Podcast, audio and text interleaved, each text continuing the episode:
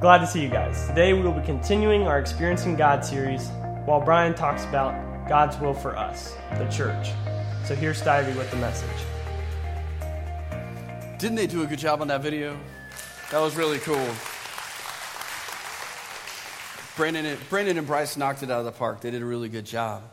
So a muscle builder was one day visiting a tribe in Africa, and the tribal leader was just amazed at his physique.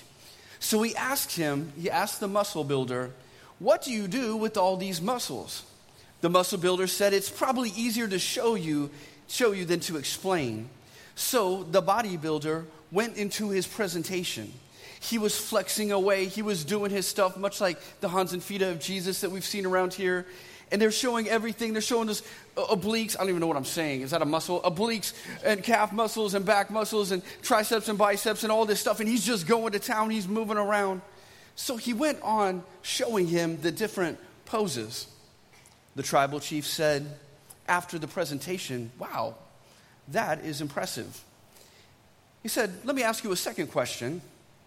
What else do you do with those muscles?" The bodybuilder said, "Well, that's pretty much it. I work out and I pose." The African chief said, "What a waste. What a waste. TBA, I hope we didn't come here just to pose and to flex. I hope we are willing to use what God has given us. Because we can look like believers, yet we're just posing. Because you can carry your Bible to church, or now it's not cool to, so you don't. Or you can, get your worship on, and you can get up and down, and you can get your best sing on. Church can keep you really busy, right?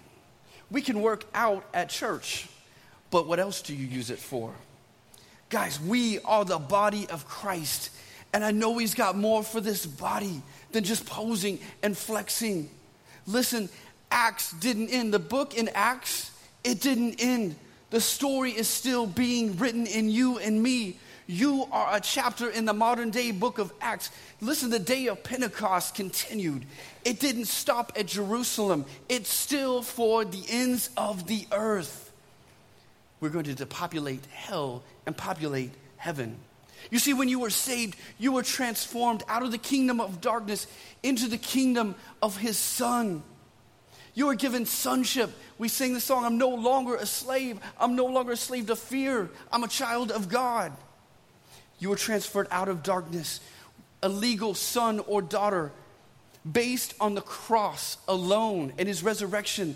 And under the head of that kingdom you've been transferred into is Jesus. He is the head of the body. He is the head of the church. See, so often our lives and our church are out of whack, because we're choosing to live around the head, right? Or above the head instead of under the head. You know what I mean? When we have a proper relationship with the head, who is Jesus, the head of the church, then we use his authority. You see, Jesus gave authority to his church. It says in Matthew 16:18 through 19, it says, "I tell you that you are Peter, and on this rock I will build my church, and the gates of hell will not overcome it." Verse 19, "I will give you the keys of the kingdom of heaven. Whatever you bind on earth will be bound in heaven, and whatever you loose on earth will be loosed in heaven." Guys, so much wickedness that rules and reigns. The world needs the church to be the kingdom. It needs to see the Father manifested through us. Jesus gave his church authority. He gave us the keys. I hope we're not here just to do a bunch of posing in the body of Christ, but to be his body. So in this scripture, Jesus is in Caesarea Philippi, and he's on this big mountain, a pagan mountain where Jews would never go, with his disciples. And he's looking at Peter and his disciples. He's saying, "Peter, you're going to be my man. You're going to take a key and you're going to unlock it at Pentecost, and Holy Spirit's going to come. But I can't build my program on just a man, Peter. It's going to be on what verse 18 calls the ecclesia, or the church. And the way you'll know it's my church is the gates of hell will not prevail against it." In other words, if heaven is winning, that's my church. But if hell's winning, something's wrong. You're using the keys wrong. You'll know the church is mine when hell is losing and heaven is winning. So if hell is winning and heaven is losing, the church isn't properly using the keys together. We're not letting the head of the body be in control, because when he's in control, the church will be winning. He says, I will build my church.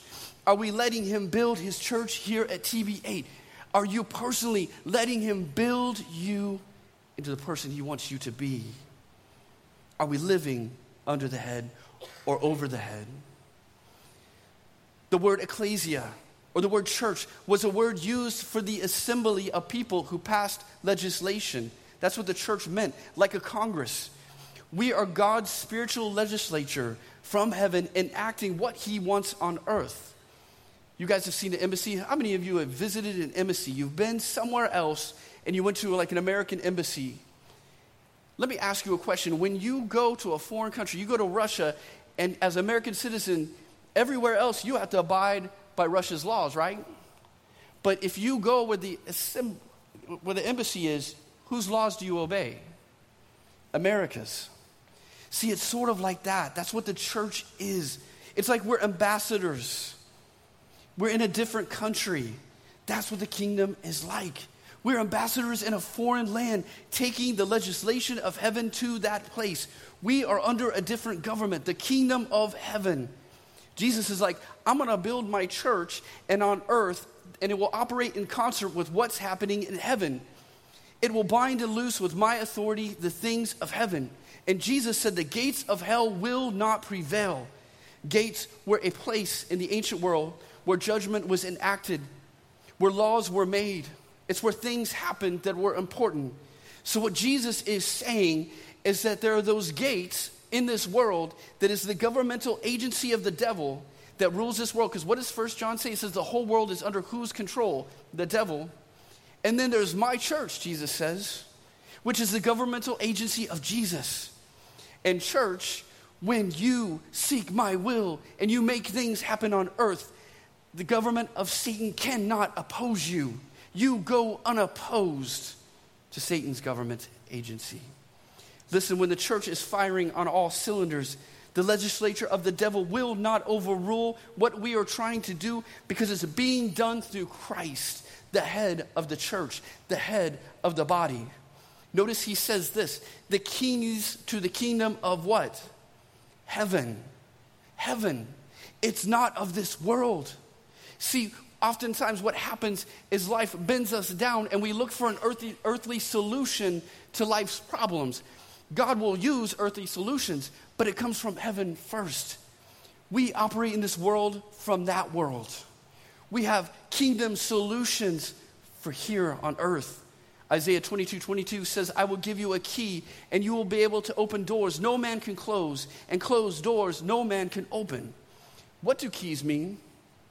Authority. I'm going to give you authority, the right to represent me on earth, just like I represented my Father when I was on earth.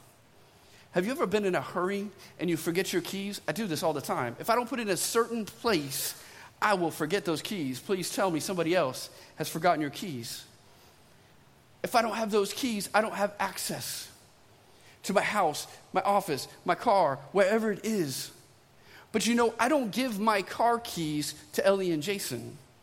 If you know my son and daughter, I can picture them going down 548, 7 and 9 years old, booking it down. Ellie's doing the jams on the tunes over here, and Jason's driving. It's probably not going to go very well, right? You see, they might have a house key, but their maturity must match the assignment. You don't give keys to people you don't trust. You may love them, but you may not trust them to do what you need. It's the same with the Lord. He wants to give us the keys. We have the keys, but certain keys we don't use because our maturity must match the assignment. You don't give people keys to people you don't trust.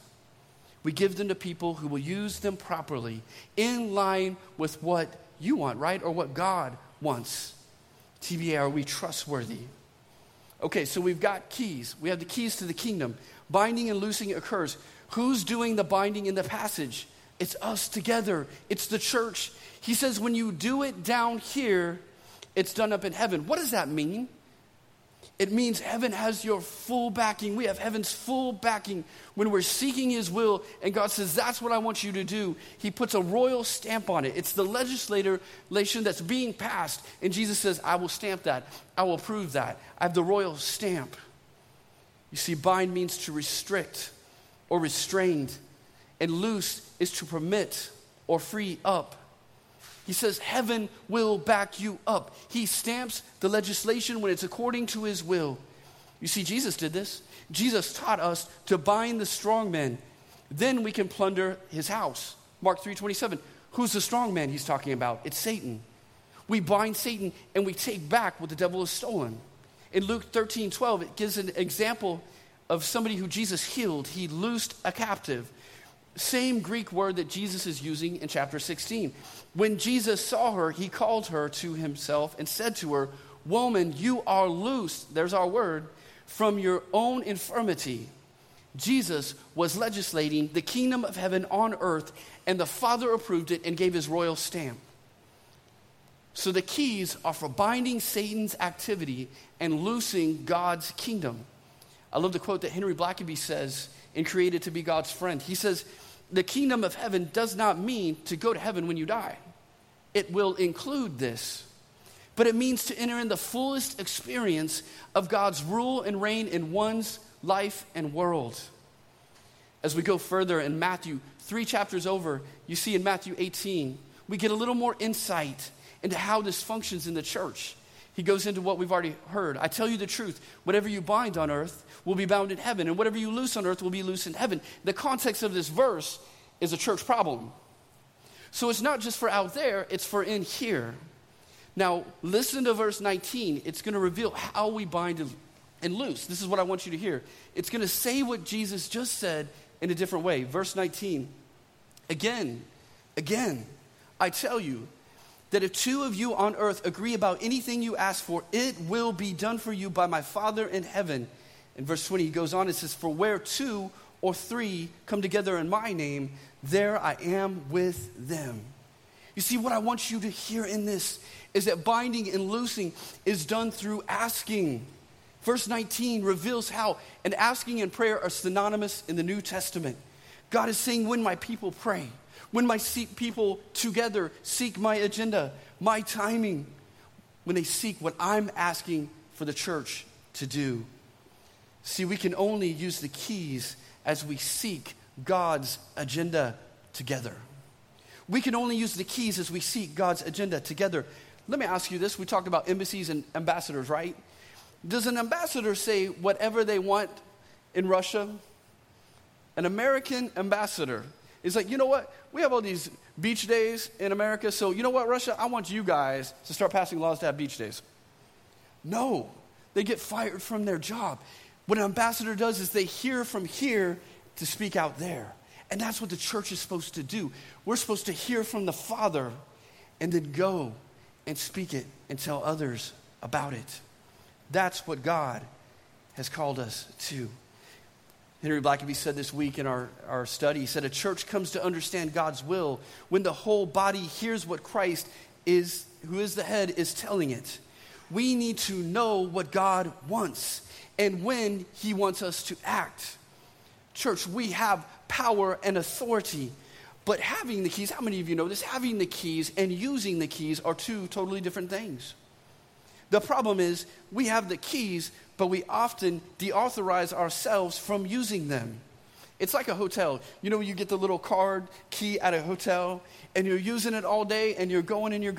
And after dinner, your tummy's full. You're going back up to your place, and you put the key in, and instead of a beautiful clicking sound with a green light, a little red light goes da-da-da-da-da, and you're like, wait a second, what happened? And you go down, and you know the hotel gives you another key or that kind of thing. See, it's the same way with the church. So often we're not seeking God's agenda. When we try to use the key, it's deauthorized. See, Jesus, he's using an example about keys, but he's talking about the power behind the keys. And so often what happens in the church is we seek our own agenda and we don't have power. Because God's like, that's not of me.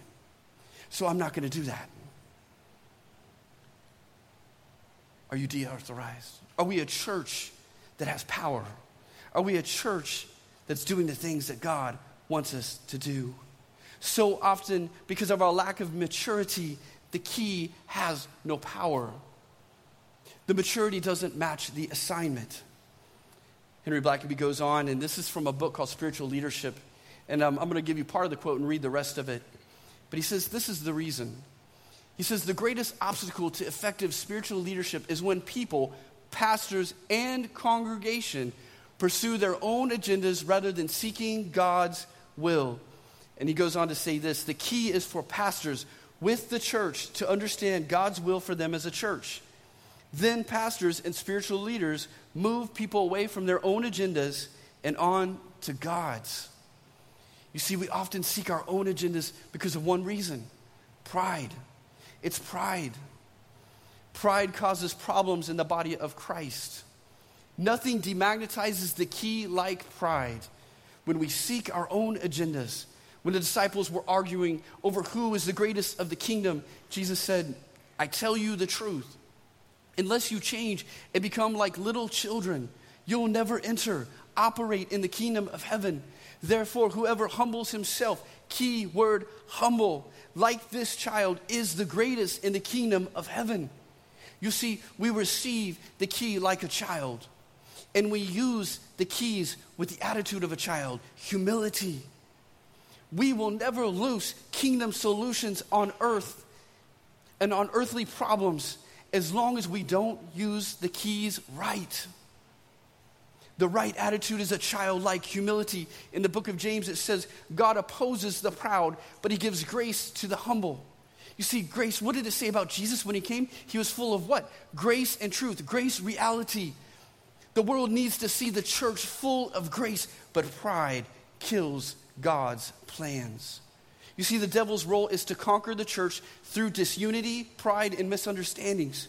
He wants to get, remember, we're the ambassadors. He wants to get the ambassadors fighting over the methods and trying to live over the head or around the head. But Jesus unites his church through forgiveness, love, and unity. And together, we bind and loose and take back what the devil has stolen. So we need to ask for God's agenda together with humility, not allowing ourselves to be conquered by the devil, but submitting to the head and to each other. Remember what the scriptures say? Submit to one another out of what? Reverence for God. Do we really want to worship more than a song? Submit to one another out of reverence for God. So what does it look like to seek God's agenda together? And if you call TBA Church home, if you're TBA family, please listen to this. Listen to this, because I'm getting excited about what the future holds that God could do here. What does it look like to seek God's agenda together? Because right now there's a gulf between us all. We need prayer and we need a platform. We need to pray together for God's agenda, not our own. And we need a platform for us as leaders and congregation to pray, hear, and sense God together. I'm excited about the future. We have something you'll hear more about called like team meetings or family meetings, where we'll have a platform together to seek and share God's leading and his will for our church. A place, a public sharing to ask God, what is your agenda for this church?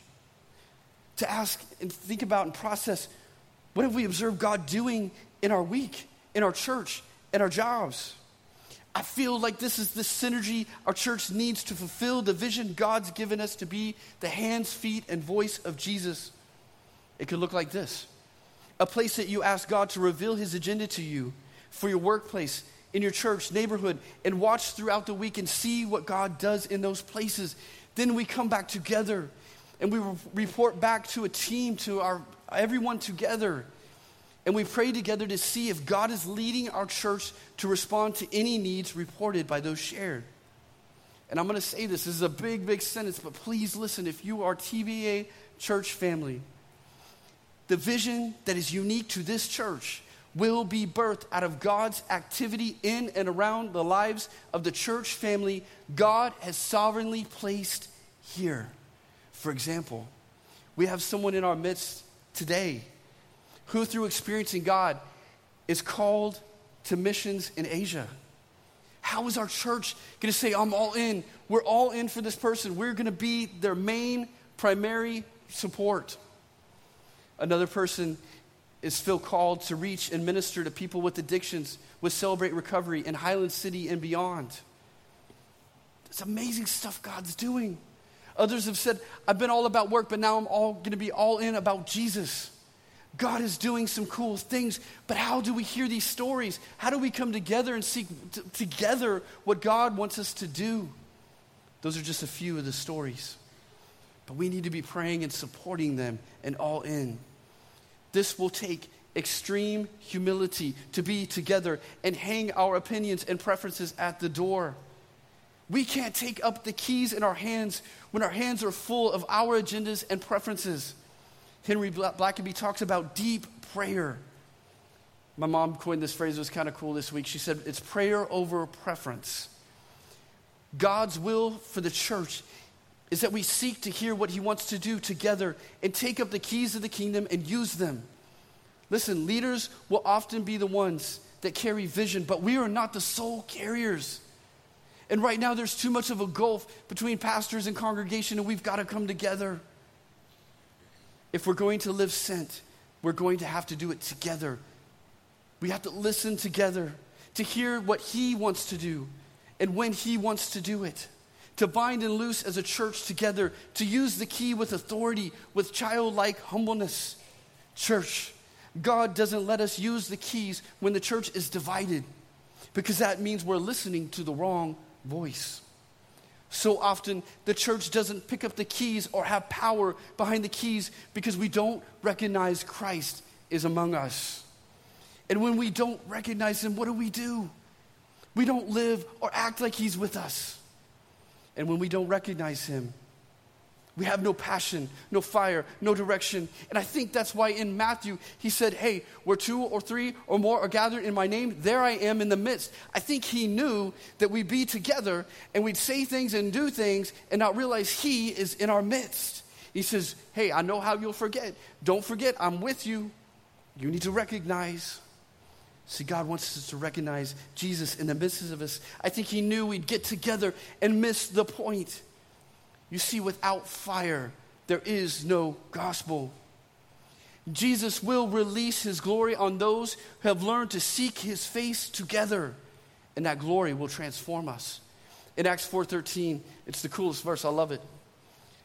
Acts 4:13 says, when they saw the courage of Peter and John and realized that they were unschooled, ordinary men, they were astonished. And I love this part, because this is the key to everything.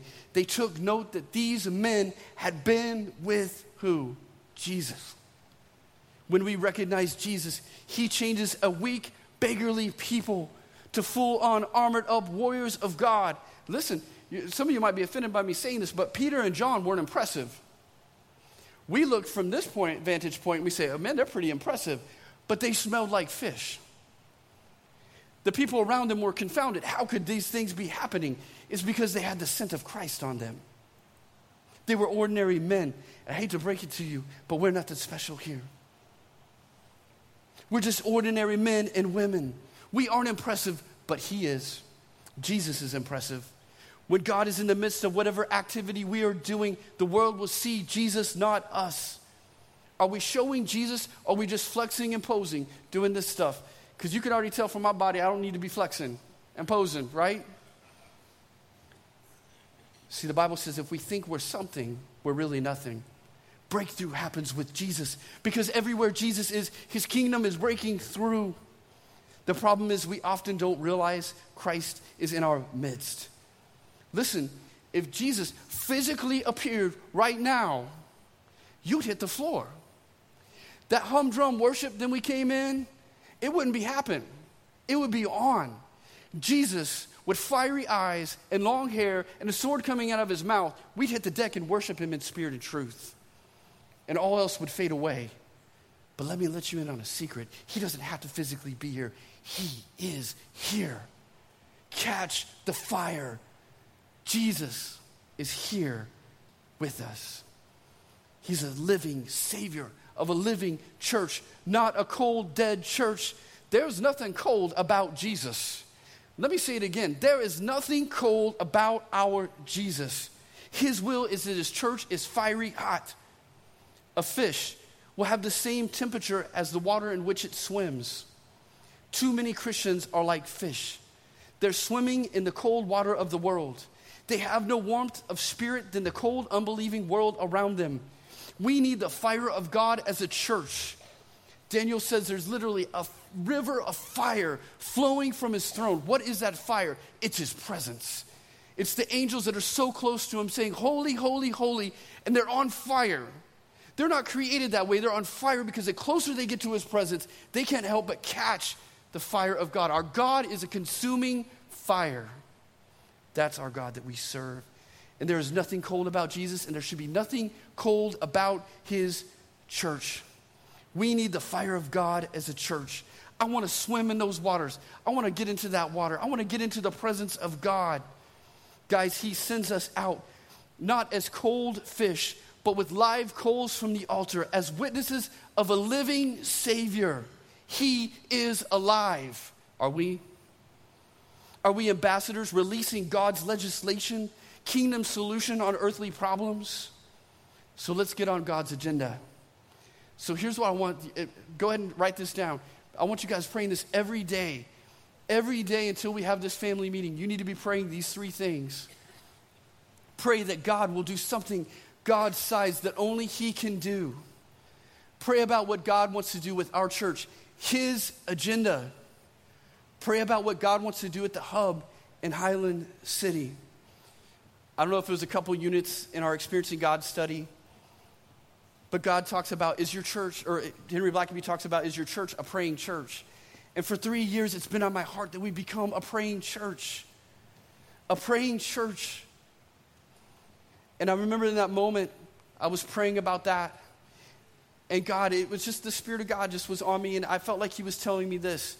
Because I started praying about what, we could do all these great things at the hub and in Highland City. Because when I've done this study, the God-sized thing that God has done in this church is he bought that house.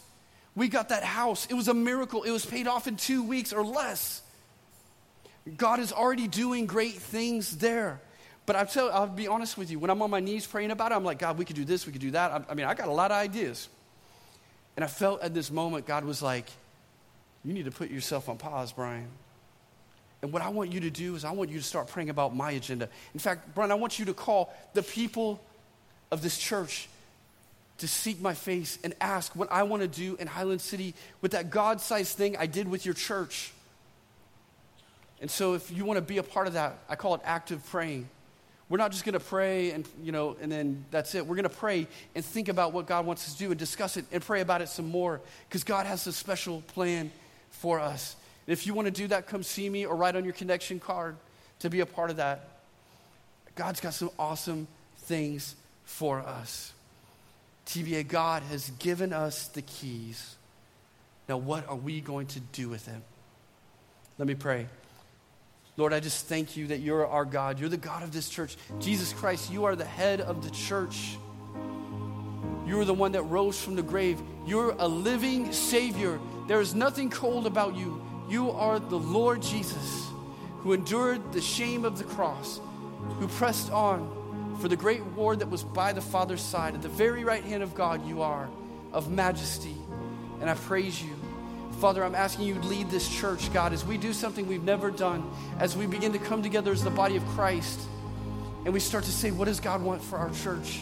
As we pray together, give us that childlike humility, Father. Open our hearts to obedience and to walk with you, Father. God, you are able. Lord, your scriptures say that it's you who works in us to will and act according to your good purpose. Now, Father, we trust that promise that you're doing that. So, Father, I pray for your anointing that spreads from your very head, for you are Messiah to the body, that we work out of that anointing that already is in us, as 1 John says, it teaches us everything. And, God, your people would rise up. And, God, that we begin to be mature for the assignments you're giving us. Lord, I thank you for all you're doing today. In Jesus' mighty name, amen. Let's stand together and let's sing. Let's worship a living Savior. If you're like me, sometimes you walk in this place and you come in and it's the humdrum worship and we forget that God is already here when you showed up. Let's worship our living, risen Savior. He is worthy of our praise.